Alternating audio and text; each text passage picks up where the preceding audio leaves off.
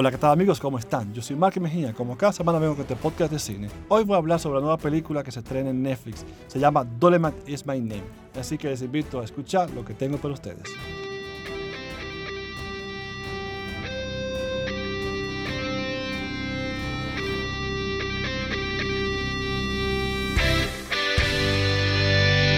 Doleman is My Name es el regreso de Eddie Murphy a la gran pantalla luego de tres años fuera de producciones y de una gran cantidad de fechas desde su última producción de calidad. Eddie Murphy con este personaje nos hace recordar sus mejores momentos y su talento como actor. Yo lo recuerdo en Coming to America en el 88, así que imagínense ustedes. Incluso también hay un pequeño papel de Wesley Sniper que también hace lo mismo.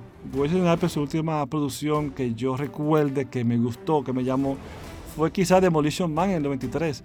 Y los blancos no pueden brincar en el 92. De ahí tuvo Blade, que a muchos les gustará, pero a mí no, no me llamó tanto. Pero para mí, desde el 93 al 92, Wesley Snipes no ha hecho una, una carrera actoral como la que también vemos aquí.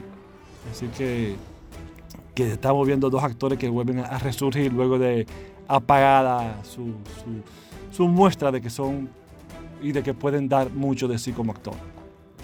¿De qué trata la película? Aquí se nos cuenta la historia real de Rudy Ray Moore. Es un comediante, fue un comediante muy famoso que es interpretado aquí por Eddie Murphy, amado por la comunidad negra en Estados Unidos. Este, a fuerza de voluntad, logró convertirse en estrella de cine, literalmente a fuerza de voluntad. Cuando vean la película van a entender por qué. Fue tanto así que los raperos lo llegaron a llamar los padrinos de la música. Por esta razón, incluso Smooth Dog tiene un papel pequeño en la película como homenaje a este personaje.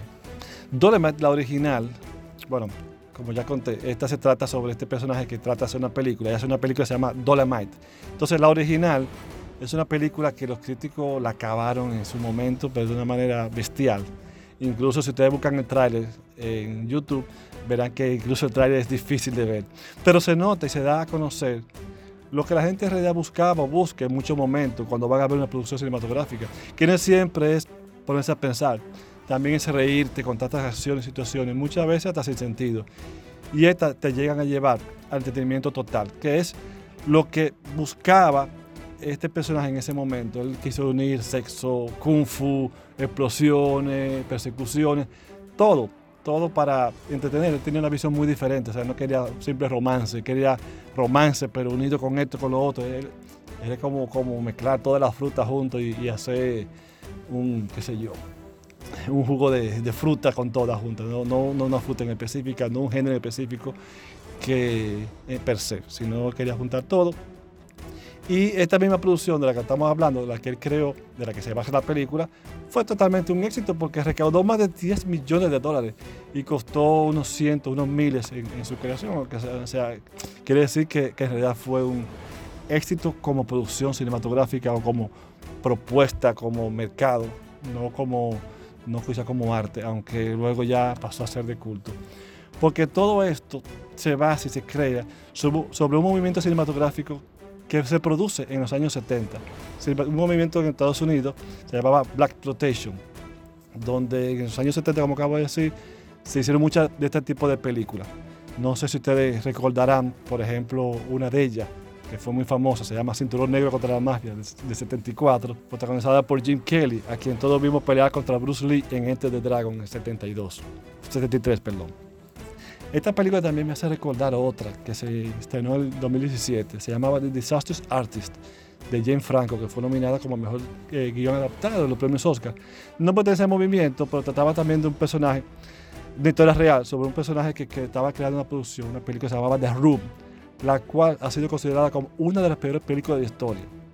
Esta fue dirigida, esa película de Room, en el 2003 por Tony Wiseau, es un nombre un poco difícil de mencionar. Incluso les recomiendo que si pueden buscar, la, la original a su propio riesgo, puede que sea, esté en YouTube, la pueden buscar y, tratar de ver, la película. Hago la aclaración, quizás no lo dije anteriormente, vean el tráiler, pero veanlo después que vean la película, no lo vean antes. Vean el tráiler de la, de la que estamos, de la que se basa la película Mike, pero traten de verla después de ver la película para que no le dé spoiler, no le dañe muchas cositas. Porque lo interesante de, esta producción, lo cómico, aparte de, de Eddie Murphy como, como persona, es cuando vemos el rodaje. Cuando la persona que. Porque en este rodaje vemos el staff compuesto por los amigos de él, y un grupo que él tuvo que contratar de gente que sí sabía de cine, que sí tenían conocimiento por lo menos básico de cine. Y aquí vemos cómo se sorprendía, cómo, qué pasaba en, algunos momentos bien cómicos. Esta gente cuando están viendo esto, dice, o sea, ¿qué es lo que estamos haciendo aquí? No voy a contar mucho sobre eso, no voy a detallar mucho sobre eso para no dar spoiler, porque de verdad que es genial lo que pasa ahí. Pero es, es como acabo de decir, interesante, pero vean este tráiler del original mucho después de, o sea, después de ver la película para que no le dañen esos momentos.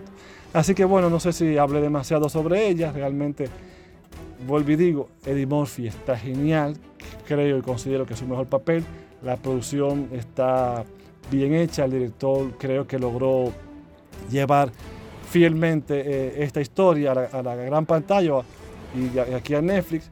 Dolomite is my name and fucking up motherfuckers is my game. Así que ya saben, nos vemos la próxima semana y espero su comentario como siempre. Hasta la vista, baby.